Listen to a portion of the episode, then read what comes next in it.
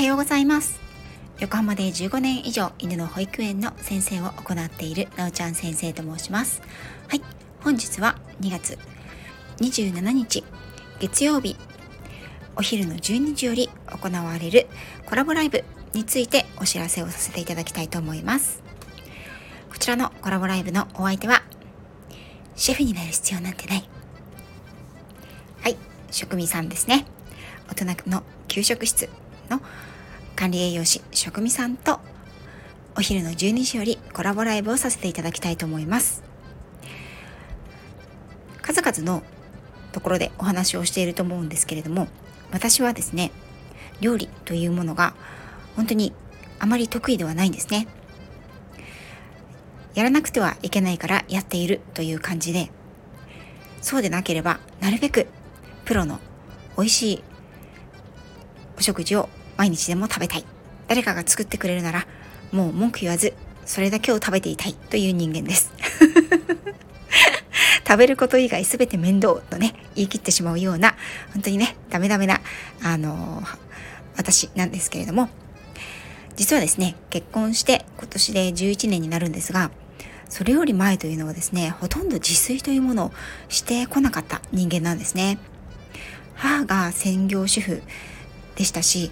当に結婚して家を出るまでイギリスに滞在していた時以外はあの自炊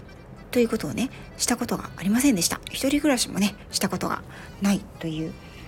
本当にねあの甘ちゃんな人間でおりましたので常にね母が作ってくれたものを持たされたものをそのままいただきますと言ってね食べている身だったので結婚してからね全て私が作らなくてはならないということで本当に当初は大変だったことをよく覚えています。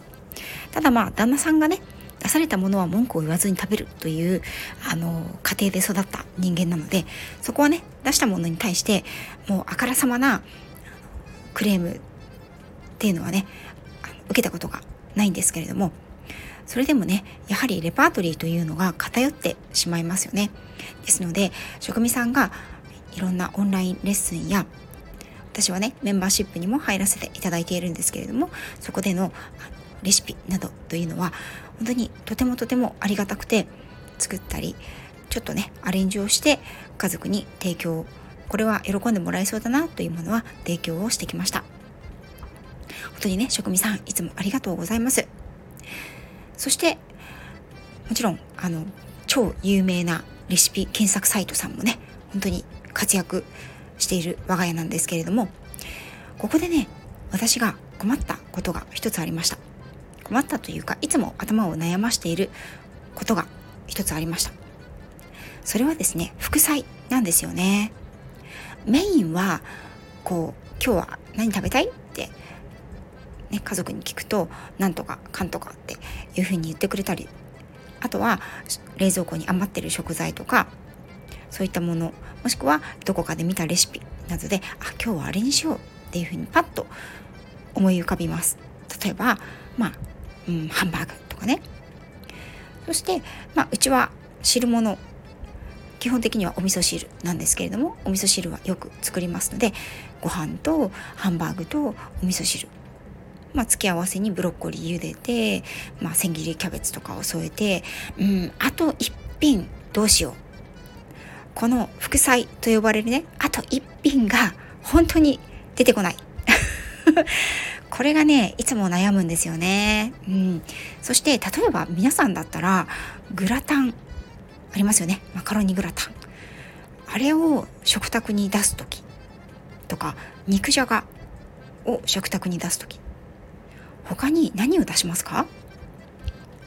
というのも、あのー、私の家ではですね子供がまあ小さいというのもありますが生野菜のサラダっていうものをまあ食べてくれないんですよね。そして酢の物もこれもあんまり好まれない。そもそも旦那さんはおひたしとか酢の物っていうのが苦手、まあ、サラダもドレッシングが好きではないので本当に結婚して私が出すまでは積極的に食べようということはしてこなかった。人間です。なのでサラダおひたし酢の物がほぼほぼ受け入れられない。という 家にとって副菜って非常に難しいんですよね。皆さんどうされてるんでしょうね。それからですね例えば、うん、この前も息子に言われたんですけれども我が家は肉じゃがを出す時に副菜というか2品目で出すものとして納豆オムレツが多いんですね納豆とチーズと大葉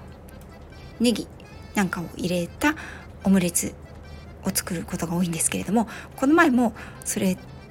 納豆オムレツと肉じゃが肉じゃがとご飯とお味噌汁というレパートリーで出したら息子が「肉じゃがの時っていっつもこのオムレツだよね」って 言うんですよね。ああバレてる。というふうに私は思いました。別にねそれでもあの本人はねそれが好きなのでいいんですけれども文句をね言われているわけではないんですがなんとなくねああやっぱり私の出し方ってワンパターンなんだなっていうふうにちょっと思ってしまいました。そこでですね私は、うんと、年内、去年になるんですけれども職味さんにお願いをしていたんです。それはですねできれば1食分の主菜副菜主食汁物の献立を何日間か分作っていただきたい。なんてねあの天下のね大人気大人気配信者の、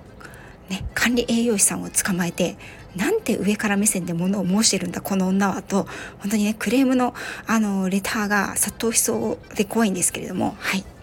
どうぞお許しください。ね、ですけれどもあの上上からではないですよ。どうかそういったことをお願いできませんでしょうかということで職味さんにお願いをしてみました。そしたらですね、職味さんは本当にね、あの、私何度か職味さんに直接お会いを、あの、お会いしたことあるんですけれども、もう本当にね、皆さんも声から伝わるものがあると思うんですが、本当に菩薩のような方なんですね。あの、お優しくて穏やかで、そして、あの、きちんとされている。なので、分かりました。すぐに快くおっしゃってくださって時間を少しいただきますよということだったのでもちろんもちろんあの時間なんでねもうどんどん使っちゃってくださいみたいな思い出した時にでいいですっていうことでお願いをしていましたそして私のもとにレシピが5日分ですね。のレシピが届いたわけです。ちゃんと主菜副菜主食汁物という感じでね。私はちゃんと作るのは夕飯だけなので夕飯だけで構いません。というふうにお伝えしていました。そうしたところ5日分の夕飯のレシピを送ってくださったんですね。この夕飯のレシピ皆さん気になりませんか？はい。それをですね今度12、えー、と12月じゃない2月の27日月曜日のお昼12時からレシピの制作者であられる食味大先生をですねお呼びしてなぜこのようなレシピにされたのか。そしてこのレシピを作られるまでのいろいろな過程ですとかそして私が作ってみた感想ややり取りそれからの家族とのやり取りなんかも交えて職味さんとコラボライブをしていきたいと思います。実際このレシピを作っていただく中でこういったものが好きですとか先ほど申し上げたようにサラダとか生野菜ですね。生野菜。それから酸味の強い酢の物。なんかはちょっとうちの家族は苦手ですとか偏食の4歳児がいますとかね。あの食べ盛りの小学3年生男子がいますとかあの痛風のね 40代あの中盤のおじさんがいますとかね。そんな風に家族構成を伝えたりしていました。好みなんかもね肉より魚より肉が多いですとかねそういった感じでお伝えをしていて職味さんがそれを踏まえてレシピを作ってくださったんですね。それをその裏側なんかをお話しできたらなと思っています。そしてですねきっとこれを聞いてあ私も職味さんにお願いしてみたいわとかそういったレシピってあの考えていただけるんだって思った方絶対いらっしゃると思うんですよね。うん。なのであのそういった方興味のある方はぜひぜひこちらのコラボライブにいらしていただいて職味さんにね直接、うんと、お話聞いていただくのもいいんじゃないかなというふうに思っております。では、えっと、2月27日月曜日お昼の12時より1時間程度ですが